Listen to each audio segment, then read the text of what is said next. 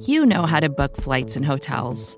All you're missing is a tool to help you plan that unbelievable travel experience. That's why you need Viator. Book guided tours, excursions, and more in one place. There are over 300,000 travel experiences to choose from, so you can find something for everyone. And Viator offers free cancellation and 24 7 customer support for worry free travel. Download the Viator app now and use code Viator10 for 10% off your first booking in the app. Find travel experiences for you. Do more with Viator. Join Capital Group CEO Mike Gitlin for a new edition of the Capital Ideas Podcast. In unscripted conversations with investment professionals, you'll hear real stories about successes and lessons learned, informed by decades of investment experience. It's your look inside one of the world's largest asset managers. New episodes are available monthly. Subscribe wherever you get your podcasts. Invest 30 minutes in an episode today. Published by American Funds Distributors, Inc. Hi, I'm Kara Swisher, editor at large of Recode. You may know me as the surveiller of capitalists, but in my spare time, I talk tech, and you're listening to Recode Decode from the Vox Media Podcast Network. Today in the red chair is Shoshana Zuboff, a professor emerita of Harvard Business School who has written several books about technology and economics. Her most recent book is called The Age of Surveillance Capitalism The Fight for a Human Future at the new frontier of power. That's a lot there. Shoshana, that's a lot going on. So let's talk a little bit about your background so people get a sense. This is getting a lot of attention, your book. And especially, I, have been using the word surveillance quite a lot, especially about surveillance economies, surveillance states, and things like that. A long time issue in human history, but now it's never more important than ever. So why don't we talk a little bit about how you got to writing this particular book and some things you've done in the past? So love to hear a little bit of your background. Well, I think the impetus for this book, which has been a long time in the making, mm-hmm. seven years just to produce this book, but many years before that, and the, the ideas and development. The real driver here is the sense that our hopes and dreams for the digital future, our sense of an empowering and democratizing digital future. Which it was at the beginning. Which it was at the beginning and, and a sense that this dream was slipping away. Mm-hmm. And that the reasons why it was slipping away, the causes of this shift, were, were, were not really clear, not really well understood. Uh, forces taking shape very much behind the scenes. Mm-hmm. And it's almost like we woke up and suddenly the internet was owned and operated by private capital mm-hmm. under a kind of regime, a new economic logic that really was not well understood. And so my motivation, Kara, has come from really wanting to spend the time to understand, to name exactly what this economic logic is mm-hmm. and how its own imperatives, its own compulsions created a, a, completely different trajectory toward the digital future, something that we didn't buy into, yes. we didn't expect. And because it's so unprecedented, it is by its very nature difficult to perceive. Absolutely, and also difficult to control. And I like the word compulsion because I think that's a really good way to put it. It's it's an emotional word, but it's not. It's actually it has to do what it's doing. It has to do what it's doing. It's a machine that's got to move in the direction that it's moving, and the people in it are not bad people. They're not bad actors, but they themselves now are caught up in an economic machine that sometimes they even don't understand very well and where it's driving and what its imperatives are. And most important, what the consequences of those right, imperatives right. are. Interestingly, I just uh, did an interview on Twitter with Jack Dorsey that was sort of a bit of a goat rodeo, but it was interesting because a lot of the questions I kept asking for specifics, and he couldn't do them, and it was really fascinating. I think people found that part the most fascinating. Yeah. Um, besides the platform being uh, terrible to try to conduct any kind of conversation on, but away from let me get let me hear from your background. Talk about some of the things you've done before this, and then I want to get into the, the term surveillance capitalism, which I think is a w- fantastic way to put it. Let me hear the trajectory of your your career? What you you've started where to get to this kind of topic? Well, uh, as far as my professional career, you know, I, I, began studying the shift to the digital in 1978. Mm-hmm, mm-hmm. so, were you born Compact, then, Kara? I was. I'm very old. I look fantastic, but I'm actually quite old. well, hats off. um, so I'll date myself. I'll come right out there and date myself. I mean, I, I started in 1978 mm-hmm.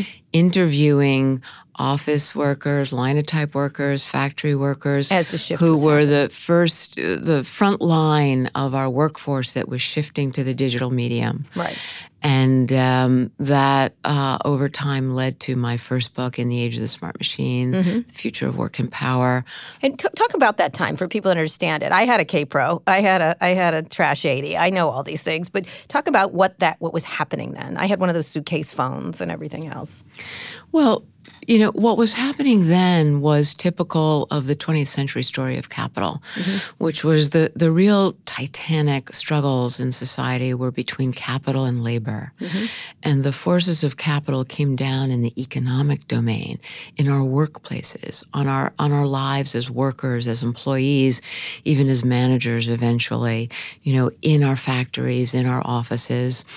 And so that was the front line where I first began to understand that this shift to the digital wasn't only a change in the equipment that we use, mm-hmm. but a change in the whole way that we construe and relate to reality and to our own experiences.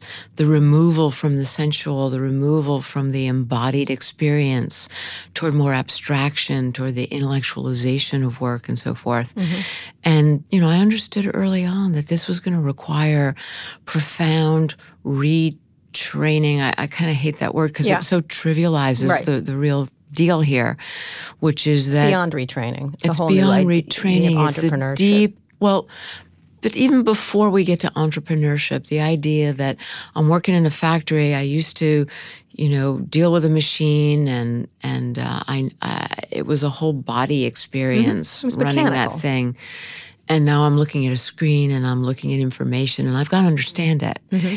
And if I'm going to be included in the workforce, then I've got to have the intellectual skills to understand right. this new milieu and make a contribution. Unfortunately, what happened in our society is that most businesses went the other direction. They didn't include the workforce in this shift. So then, you know, now uh, 30 years later, we've got so many people excluded from the workforce, so many people, mm-hmm. you know, taking drugs and having no place to go yep. and, and not being part of this future. And at the same time, we've got businesses who are complaining, hey, we've got, we don't have a skilled workforce. Right, right. You right, know, where, where are our skilled workers? So this is the profound irrationality that we've seen developing so why in back system. then did it happen? I'm sorry to dwell in the past, but I think it's very important to, under, to set the table of why we got here. Is there one thing that struck you at the time, an example of that? Of the exclusion? Mm-hmm. Well, I mean, it, it was ubiquitous. Mm-hmm. Honestly, Kara, it was, there wasn't a, a single company that I, I, researched companies all over the world mm-hmm. going through this transformational process and uh, I rarely found a company that was taking the the, the deep seated need for a new level of educational mm-hmm. effort and inclusion, and you know, public private uh, collaboration around that. I mean, the bigger story here is.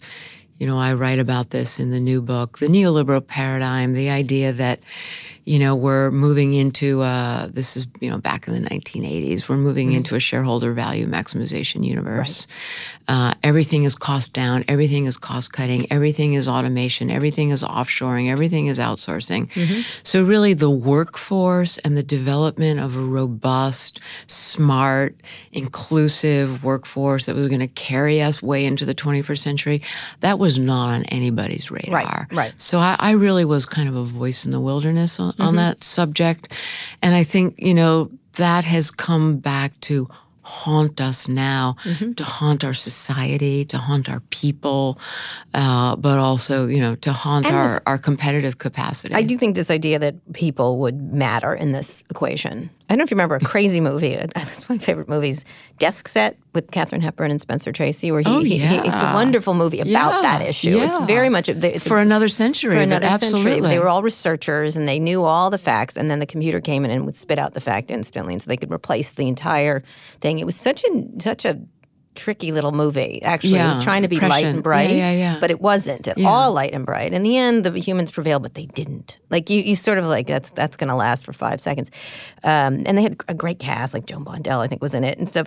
But the, the concept that I always think about when I first started to see these things, and I especially saw, I worked at a newspaper and I saw them around classifieds, and I covered retail, and I was like, these people don't need to advertise in in retail. You know, they don't need to advertise.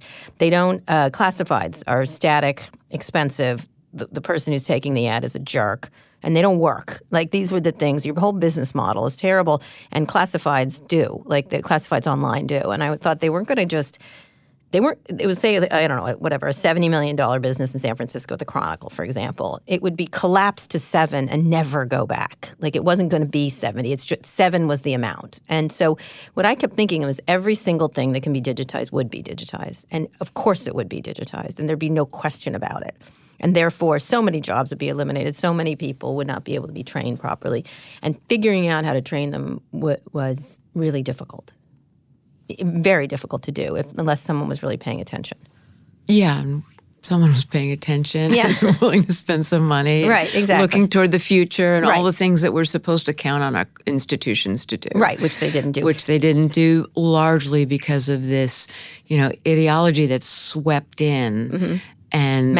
Maximize s- shareholder profit. shareholder and, and and now finally again all these years like decades later we're finally getting the critiques of Mm-hmm. exactly the destruction and devastation Mm-hmm. wrought by that shareholder value maximization paradigm that has had everybody by the throat for so long and that's kind of the segue to the to the new work in a way too because because that paradigm scraped the life out of so many of our institutions and our businesses you know? So now you know the whether you're trying to deal with an insurance company or a telephone company or an airline or your healthcare uh, provider or even the the school system, these institutions have been scraped to the bone, and it's so hard for us to get the you know the information and the support and the relationship and all the things that we're looking for, let alone the voice and the influence. So the institutional world has become a very impoverished, frustrating place for most people, unless you're super wealthy and you can, you know, buffer yourself from these mm-hmm. things. And that's really what drove us to the internet. You know, back in the day, in the late 90s, when the World Wide Web broke on us and we called it the World Wide Web. remember? we, yeah, and uh, WWW. you bet, and uh, you know, and and we rushed there really looking for the succor, the voice, the influence, the information, the uh, connection that we couldn't get in these hierarchical silos that were just now cost down, and you know, you get seven minutes with your doctor, and you know, Yeah. and so forth. So we went to the internet looking for what had been uh, taken from us in the real world. And for a while, that promise really was alive. You know, that you could, you could get information that had been siloed away Right, and from government and uh, you could contact people up in a hierarchy that would never pay any attention to you and you could create uh, connection and networking that whether what- it was medical, whether it was exactly and find like-minded people or people with a similar ailment or people trying to tackle a similar problem. And so the promise of empowerment and democratization was real for a few years. And the way i read that history was that you know there came a moment and i write about it that a lot of it had to do with the financial emergency of the of the dot com bust and so mm-hmm. forth, where that began to turn. Mm-hmm. That's when surveillance capitalism was discovered, invented, stumbled, stumbled into. That's happened at Google- happened at Google. Well, Google was invented out of the bus. It was very. That was when it got. the Google that we know Yes. came out of the bust. Yeah. And it came out of the bust, building on that vocab, came out of the bust gangbusters because it had discovered surveillance capitalism. It had discovered this economic logic, and that's what saved it, and that's what uh, and that's what spread from there. But so there was a window when our hopes and the promise of the digital milieu of a new information civilization, which reintegrated these principles of, of the individual and democratization and so on, there was reality there. wow. But that window slowly closed. It was closing even before we knew it. Mm-hmm. We still were thinking that it was this one thing when it was already turning into something very different. you know, the idea of it was that idea of reachability. Of you know, it was a sort of a Star Trekian version of you know what I mean. That we all shared information freely, and that it was easy to reach people. That you could connect. I will never forget going to AOL. Oof, it's got to be in the nineties, six, no, earlier than that, four or five, 94. and there was a bunch of quilters there who had met online on America Online, and they had built, they had made a quilt all together. It was such a metaphorical thing um, th- with a big AOL symbol for Steve Case, and they wanted to meet him because he had a personality with them online. They'd never met him. They'd never met each other, but they had created this thing together. And it was, I remember thinking, what a hopeful idea. It's a silly quilt, but at the same time, what a wonderful connect. These people connected from all across the country and they were having cook They brought cookies and they petted him and everything else. And it was really like a moment like this is a possibility. It's just, it was silly, but it was also very profound. I Yeah, remember yeah, yeah. thinking because it was about cooperation and, and across borders and across geog- geographies and across loneliness, all kinds of things. Yeah. And it was fascinating. And then, no. And then, you know what I mean? And then, no. Something happened. Something happened. All right, when we get back, we're A talking. funny thing happened on the way to the forum. That's right, exactly. That was a good movie. Um, we're here with Shoshana Zuboff, the author of The Age of Surveillance Capitalism. We're going to take a quick break now, and we'll be back after this. Did you know the Capital Ideas podcast now has a new monthly edition hosted by Capital Group CEO Mike Gitlin? Through the words and experiences of investment professionals, you'll discover who was their best mentor, what's a mistake they made that changed their approach, and how do they find their next great idea. Subscribe wherever you get your podcasts. Published by American Funds Distributors, Inc.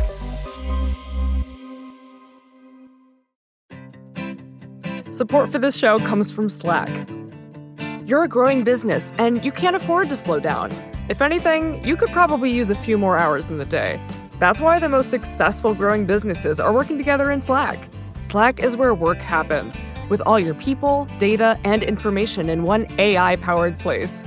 Start a call instantly in huddles and ditch cumbersome calendar invites. Or build an automation with Workflow Builder to take routine tasks off your plate. No coding required. Grow your business in Slack. Visit slack.com to get started. We're here with Shoshana Zuboff, the author of The Age of Surveillance Capitalism The Fight for a Human Future at the New Frontier of Power.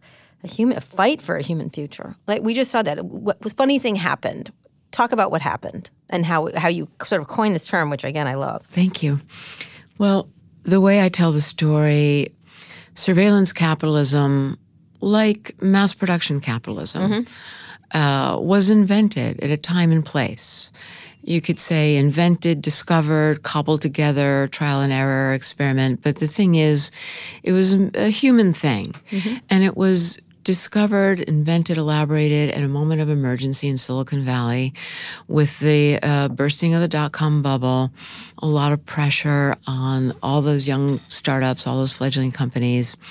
Google was right there. It had the best search engine. It had some of the smartest people, these brilliant founders, great values. And uh, Allegedly great values. I was there. well, publicly Yes. stated great values. I can't opine beyond that. It was right Uh, after they beyond got their first plane. That the everything public- fell apart. But go ahead. okay.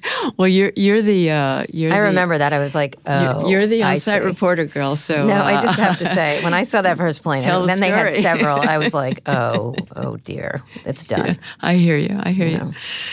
So what happened was, um, even though it was widely understood that they had the best search engine, uh, even they were now under tremendous financial pressure, and even their very swanky uh, venture capitalists were threatening to withdraw support.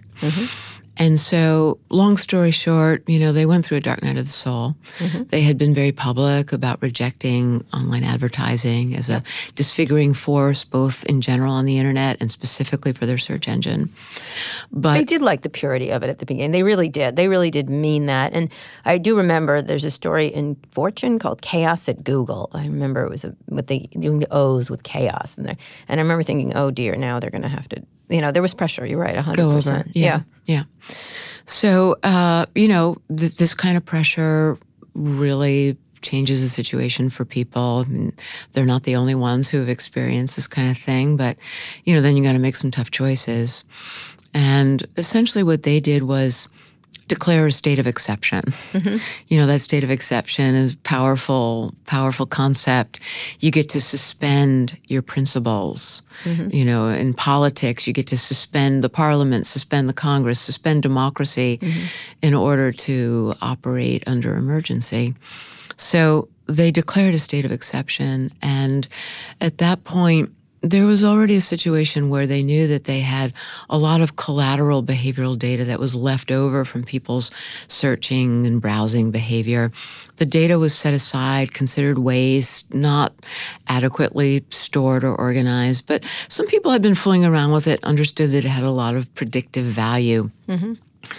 Under the state of exception, what they decided to do was to use these data logs, quote, data exhaust, for their predictive power, combine those with their already frontier computational capabilities. Mm-hmm. And even in those days, they were calling it AI. You know, mm-hmm. AI is a moving target, as you know better than anyone. Yep. In every era, it's AI, but it keeps changing. So combine these unused data with uh, with their computational capabilities and use that to predict a piece of future behavior in this a future human behavior, in this case, where someone was likely to click. Mm-hmm.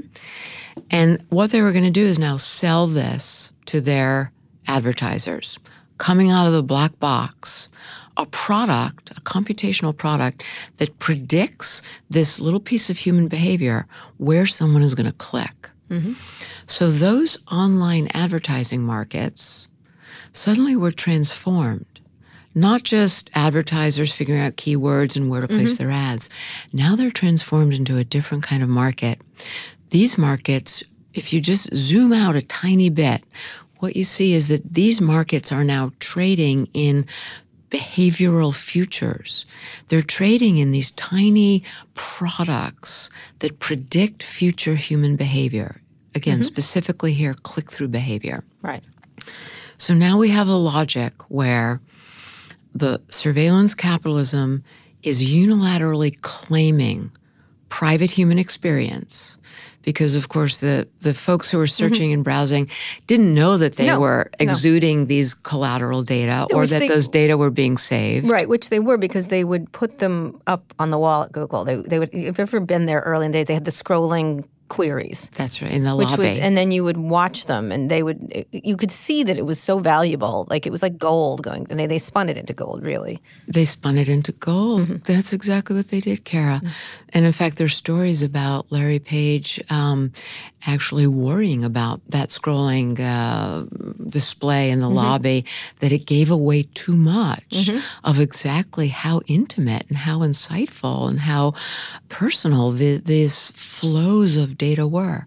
So the logic here becomes we're unilaterally claiming this private human experience mm-hmm. for a market dynamic. Now we're taking it into the market. Once we take it into the market, it comes out the other side as behavioral data. Mm-hmm. We combine that behavioral data with computation and out of that, we produce these prediction products that tell us what you are likely to do now, soon, and later. Right, and as they add more data into it, like location or whatever you do, it just it's it's beyond. It, I used to call it to them a database of human intention. You now have the database of human intention. Okay, girl. Well, then you got it. Yeah, it was fascinating. This is the database of the human future, mm-hmm. and what those online targeted ad marketplaces or the first um, precursors, really, of what have become the dominant form of information capitalism in our time, where we are trading futures in human behavior. That has become how surveillance capitalism rose to dominance, how it makes its enormous revenues, how it has earned its market cap and become the largest, most powerful companies on earth by convening these markets to business customers, not to us, Right. that want to know what we are going to do in the future. And all of the economic imperatives now that define surveillance capitalism are aimed at how do we get better and better prediction products? How do we win the most lucrative prediction products so that not only are we predicting the future, but really increasingly our prediction products are equal to observation? Mm-hmm. Because ultimately, you know, as you just mentioned, Kara, first we go for scale. We need a lot of data. We do. Then we go for scope. We need all different kinds of data out from the online universe into the real world Sensors. where we're going, all the sensors, all the cameras, all the devices, all the Internet of Things. Then we're going deep into personality, emotions, facial recognition, voice. But then finally, we're going beyond scale and beyond scope to something I call action, economies of action. How do we actually intervene in the state of play to shift, modify, tune, herd your behavior toward our guaranteed outcomes, our guaranteed commercial Right, outcomes? right. Because the more we can do that, the more powerful the Which was the premise data. of advertising in sort of a spray and pray method in the old days. Like, oh, this ad will make you want to use Kodak, or but it was very Yeah, girl, but without the digital. Right, right. Now they've got an unprecedented in human history Mm-hmm. Digital architecture of intense, detailed knowledge, Mm-hmm. which also means intense kind of power. What is this knowledge that has never existed before? And what is the kind of power that accrues to them that with that knowledge from all this ubiquitous architecture that allows them to, to know so much about us? What is the kind of power that accrues to that that allows them to now use this architecture as a global means of behavioral modification, essentially, to tune Mm-hmm. It is and- used in some places that way. Yes, to tune and herd and shape us with methods that are designed to be out of our awareness. Right. That's exactly. I was just talking about that with someone. Is that you don't understand it, and you don't shouldn't have to understand it. You don't understand why a car is unsafe. You don't need to be an engineer to understand that you should be protected in that way. And what they do is they force you to do. I was just saying this to Dorsey on the thing. I'm like, you make you you say we're sick, and then you force us to cure ourselves when you created the illness. You know, it's kind of it, which is fascinating. And they're like, what? Absolutely. Which, which I think one of the parts of it that I find really is the they push away the power they have. They pretend they do not have this power, and then what I begin to realize recently and over the last year or two is that they're incompetent to the task. That they don't they don't have the skills necessary. They don't have the ethical underpinnings. They don't have the knowledgeable about society. They don't have the emotional quotient to do it. They don't. The, the whole thing is so abstract that they can't even begin to get what's happening. So uh, the question, talk about how you came up with the idea of surveillance, because surveillance is a very heavy word. Heavy word. yeah. Loaded. It's heavily Yeah. loaded. It, it reminds one of China surveillance, watching, spying, things like that. Talk about how you coined this term. Okay. I think it's completely appropriate, but what talk Yeah, about that. Yeah, I hear you. That's a really good question, and it's you know I really want our listeners to know that it's not hyperbolic. Um, No, it's not. Yeah, and it was very intentional because think about the term mass production capitalism, which historians have used a lot, or later managerial capitalism, which historians have used a lot. These adjectives that modify the capitalism, what they're doing is they're pointing to the pivotal piece that is the value creation hub, that critical success factor for value creation that defines this unique market form. Mm-hmm. So, for mass production capitalism, it was the mass production system that was the source of value creation, mm-hmm. in contrast to, say, mercantile capitalism. Right. For managerial capitalism, it was the whole professional managerial hierarchy, the administration, all of that that created the value that drove the economies of this new capitalism and made it so successful. So, when you're saying surveillance, I, someone, I think it was Roger McNamee said the other day, you know, capitalism is like chicken. You can make it taste like anything. Like, and it, as you add whatever the the special factor is, and in this case, surveillance is it. Well, what happened in this discovery process was they realized that there were behavioral data all over the place that had tremendous predictive value, and it was more data than they needed to improve their products and services. Mm-hmm. So it was surplus data. So how, how are we going to get this surplus data? Because people aren't giving it to us. Or if they give it to us, it's by accident and they don't know we're taking it. Mm-hmm. If we ask them for it, they're not going to give it to us because uh, really anytime every piece of research going back to the early 2000s anytime you you tell people about these practices mm-hmm. of taking their experience turning it into data using it to predict and so forth Nobody wants any part of it. Right. As you said a moment ago, everybody wants security. Everybody wants to be protected from it. Nobody wants to be part of this. Mm-hmm. So they like free so, things. But go ahead. Well, that's another story. But they understood early on that, that if they're going to get these surplus data, they had to do it surreptitiously.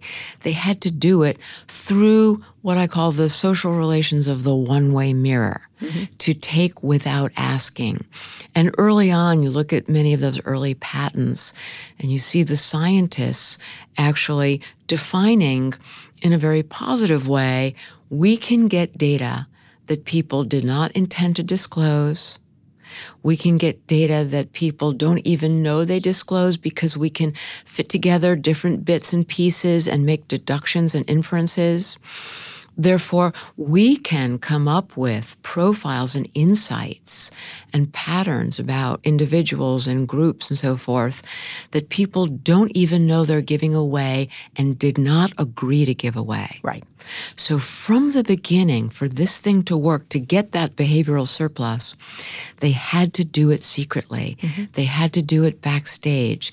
They had to do it with mechanisms that were designed to keep us ignorant, designed to bypass our awareness. Mm-hmm. And then call it a black box. Well, actually, better yet, don't call it anything. Don't call it right, right. no, they're doing it over what, here. The, we're, we're, we're, not doing anything. Yeah. What are you talking about? Yeah. You know, or so, aren't these? Or, or or if we give you this map and you turn it on, you will have an even better experience. And I'm always like, no. Right. So they're what they're and even so, using it, I'm disturbed. You know, and I don't turn on any of the absolutely saving functions. You know, one time I, I took a few weeks off and I got together all the manuals I could find that great magicians had ever written to describe their craft and how they actually, you know, pull off mm-hmm. these incredible tricks. Yeah.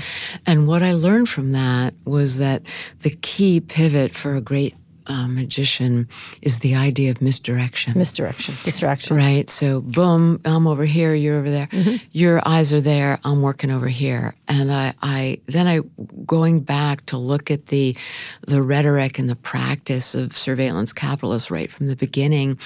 It's so clear that misdirection has been an essential piece of this. Mm-hmm. So we're telling you, we're giving you free services, and we're connecting the world. We're making community, and you can search for everything. Democratization of knowledge it's not that some of that isn't true. It's just that it's misdirecting us to this piece of the iceberg when the whole other part of the iceberg is underwater, mm-hmm. unavailable, uninspectable, mm-hmm. obfuscated, intentionally hidden. And so then, you know, fast forward 2012, 2013, the scholarly write ups about the Facebook emotional contagion experiments, mm-hmm.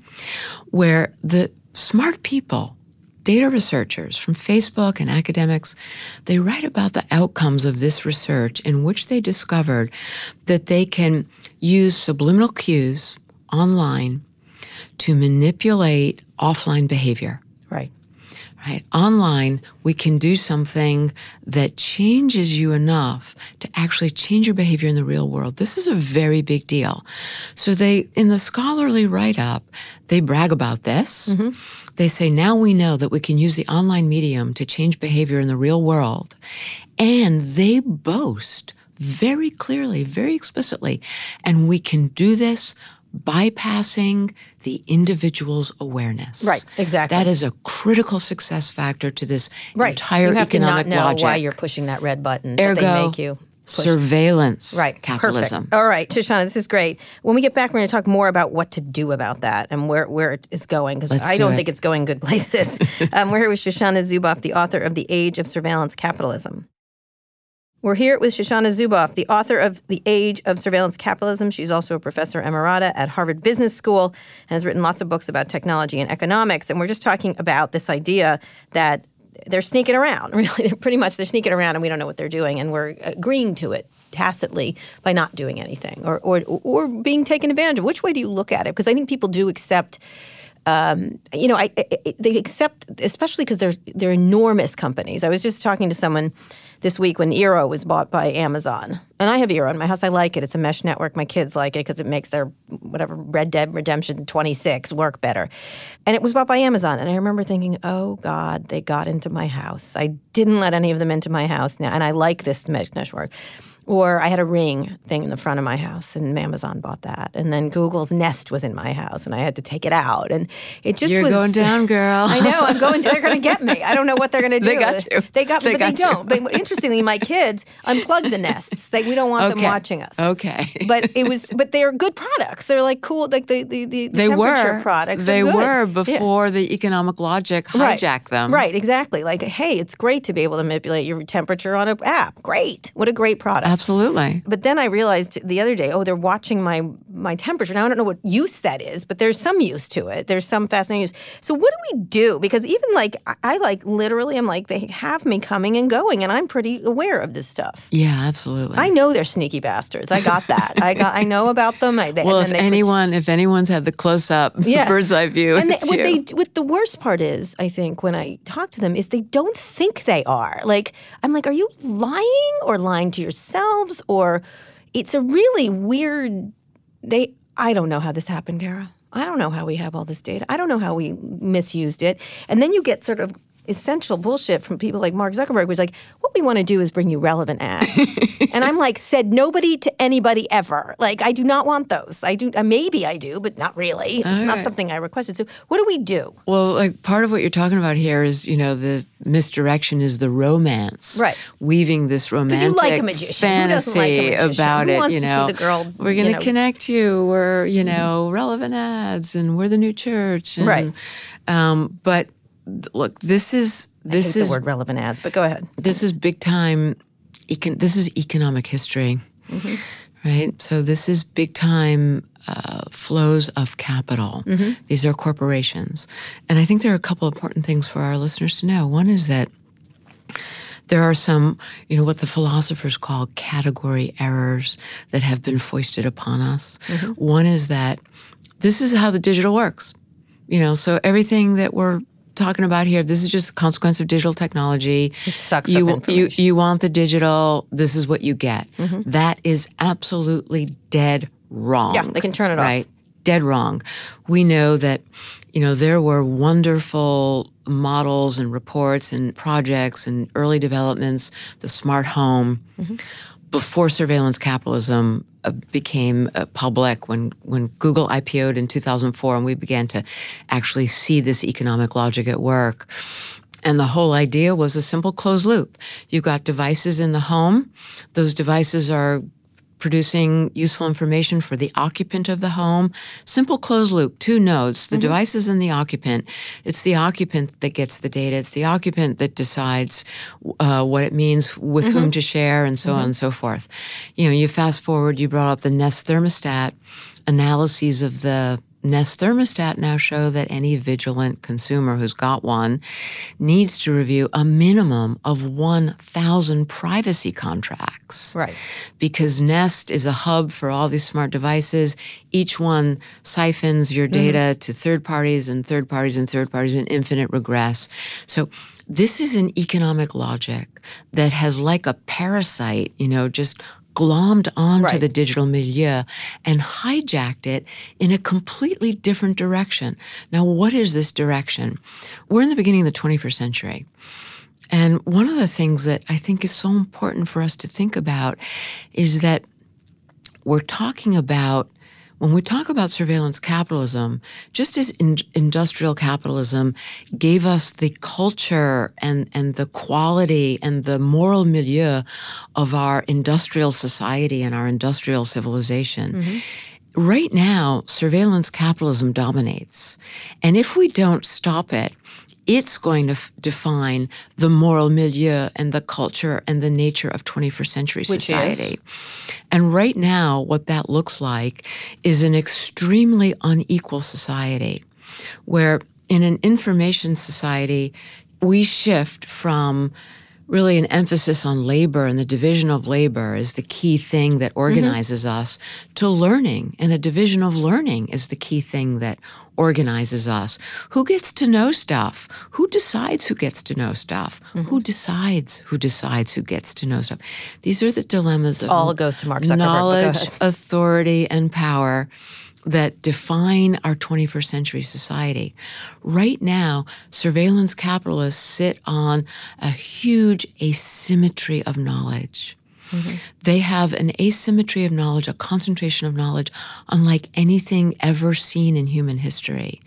And with that knowledge comes, as we talked about before, the ability to actually shape and modify our behavior to tune us and hurt us toward their commercial outcomes.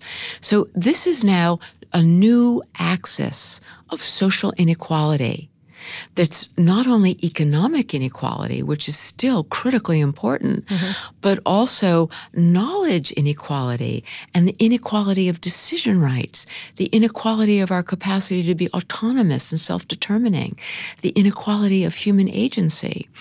So we have an institutional disfiguring of now these huge asymmetries of knowledge and power, which are antithetical to democracy. Yes. You cannot have a well functioning democracy with massive inequalities of knowledge and power. And so that's eroding democracy from the big institutional level. Mm-hmm. But now, from the individual level, from the inside out, the fact that our autonomy is compromised, that these things are happening outside of our awareness, that they can take hold of our behavior and shift it and that's modify right. it in ways that and we make don't it know. Very noisy.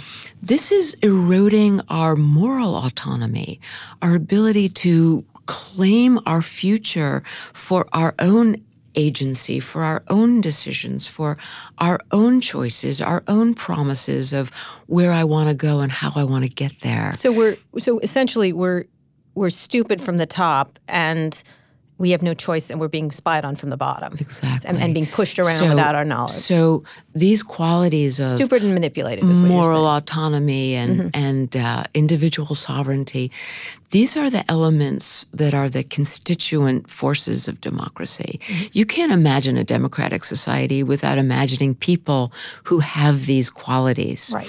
So we're getting eroded from the inside and from the outside.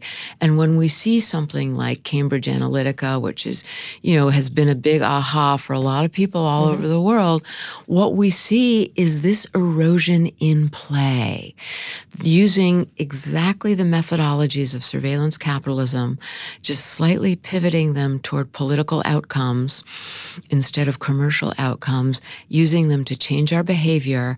And the only way they can do that is by by mustering these huge asymmetries of knowledge turning that into power to intervene on us and modify mm-hmm. us and control us and manipulate us and undermining our individual so what, sovereignty. What do we do? We only have a few more minutes. What do we do? What, okay. what, what regulation? What happened? What All right. To- so we've got sort of three big categories of okay. what we do.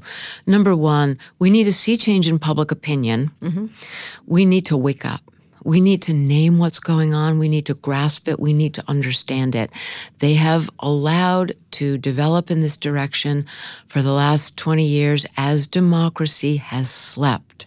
They have been unimpeded by law, unimpeded by regulation. That has to change. And the way that's going to change is a sea change in public awareness. The outrage, the sense of intolerability. This is not okay as we become aware as a public, we're putting pressure on our democratic institutions. We need new law. We need new regulatory regimes that interrupt and outlaw the key mechanisms of surveillance capitalism, including the very principles of taking human experience unilaterally and translating it into data, mm-hmm. including the very principles of do we want a dominant capitalism that trades in behavioral futures? Right. Is that the way we want to make money in the 21st century? Right. So that's number one. Number two, we need new forms of collective action. In the 20th century, we had collective bargaining, we had the institution mm-hmm. of the strike, we had people coming together to create power to balance capital. We need to do that now in the beyond the economic domain. We're just called users, mm-hmm. but we're not just users. We have political, social, and psychological vested interests in what's going on mm-hmm. and in the possibility of a free and democratic future. Well, you know, it's interesting. Users only used with drug addicts. Exactly. Think about it. Exactly. It's I, their name for in, us, in the not most our name incredible meeting. I think it was Van Jones was speaking in front of a group of young African American kids in a church. And I, I, I, wouldn't have said this, but he did this. It was really amazing. He said, "How many of you uh, download stuff from the internet?" And they said, "Oh, like like what a stupid old man." Oh, yeah. yeah, of course we do. Everybody does. And then he says, "How many of you upload things to it?" And they were like, "What?" And he goes, "You're all digital sharecroppers." It was an astonishing thing to say in front of it. You know what I mean? But he was right. They, you you were being used by the powers that be to till their land. Like you have now, your land is now their land, and, and your information is now theirs. And it was really was an eye opening moment for me. And I was sort of like, and then the kids, of course, got it. Like, oh, if we're not part of the ownership of it, we are being used. It was really fascinating minute. Well, what we are is the free source of raw material for right. this whole I mean, economic yeah. logic. Right. So we've got changing public consciousness, outrage, intolerability, mustering democracy, new law, regulation, intervening, outlawing. We've got new forms of collective action. And a third critical piece is the opportunity for competitive solutions. Right. We get the new companies, the right companies, the new leadership to create the new ecosystems and alliances that really provide an alternative trajectory to a digital future, the kind of place that we wanted in the first place, the kind of place that is human, yeah. that we can call home. And, that, and, and the tools are useful. And the tools are for us, mm-hmm. not for them, mm-hmm. about us. Right. The knowledge is for us, not about us. Mm-hmm. If we get that new competitive solution, we've got those new competitors literally, Kara, have an opportunity to have every single human being on earth as their customer. Right. Because there is no one on earth who voluntarily wants to tangle with surveillance capitalism. Right. They have foreclosed the alternatives. They have hijacked the internet. They have hijacked the digital milieu. They've hijacked our homes, our cars, and our bodies. This is not okay. This is not how it's supposed to be. It's not healthy capitalism. It's not a healthy 21st century society. And it's deadly, deadly recipe for human freedom and for democracy. I, this is I, not the future we want my for our kids. Religion. You're speaking my religion. But let me just end on this. One of the things I did an interview with Mark Zuckerberg, and one of the things he put forward, and I was hammering him on all the things, these kind of things, saying exactly, not as eloquently as you have, but I was hammering him. And one of the things he said, well, you know, what they're doing in China, they're doing all this surveillance, facial recognition, this and that. I'm like thinking, you'd love to do that, Mark Zuckerberg. But it, it, he was like, he essentially was putting out the term, it's either Xi or me. Like if we don't, if we aren't running the internet, if, if you constrain us, us big companies, the Chinese internet will, where they do do facial recognition, where they do do, where they allow social scores and things like that. And I was thinking when he said this, I'm like, I don't like either choice. I don't like you. I don't like China. Wow. I don't like any of it. Once again, we're back to misdirection, yeah. Kara, yeah. because yeah. what I thought what, so. what that statement does is that statement has given up on democracy. Right. And some people may think, you know, these folks surveillance capitalists think that we can substitute computation for democracy, mm-hmm. computation for politics. That's what the Google City is, mm-hmm. substituting computation for politics. I believe in democracy. I believe that the values of the Enlightenment in the arc of human history, these values were produced five minutes ago. Mm-hmm that humankind has sacrificed for millennia in order to get to the ideas of human autonomy and individual sovereignty and democracy, that the demos can regulate itself, that we cannot let go of these ideas. Mm-hmm. Every generation has to step up to the responsibility to reclaim, to fight, to resuscitate, to maintain the flourishing and the growth and the deeper rooting and institutionalization of these ideas. We cannot let this go. Mark has already let it go. Mm-hmm. He's a cynic on democracy, but I'm not. I don't think you are. No, and I don't me. think most of our listeners are. Yeah. Shoshana, this was fantastic. It was great Thanks, talking to you. Thank you for coming on the show. I urge you to read this book. It's called The Age of Surveillance Capitalism. The fight for a human future at the new frontier of power. It's critical that we think of these issues. And thanks to you all for listening. You can find more episodes of Recode Decode on Apple Podcasts, Spotify, Google Podcasts, wherever you listen to podcasts. And please tell a friend about this show. You can follow me on Twitter at Kara Swisher. Shoshana, where can people find you online? And your Find me online, shoshanazuboff.com, Twitter, uh, Shoshana at Shoshana Zuboff. Mm-hmm. I'm easy to find. You're easy to find. Me too. Now that you're done with this, go check out our other podcasts, Recode Media and Pivot. You can find those shows wherever you found this one. Thanks for listening to this episode of Recode Decode. Thanks to our editor, Joel Robbie, and our producer, Eric Johnson. I'll be back here on Monday. Tune in then.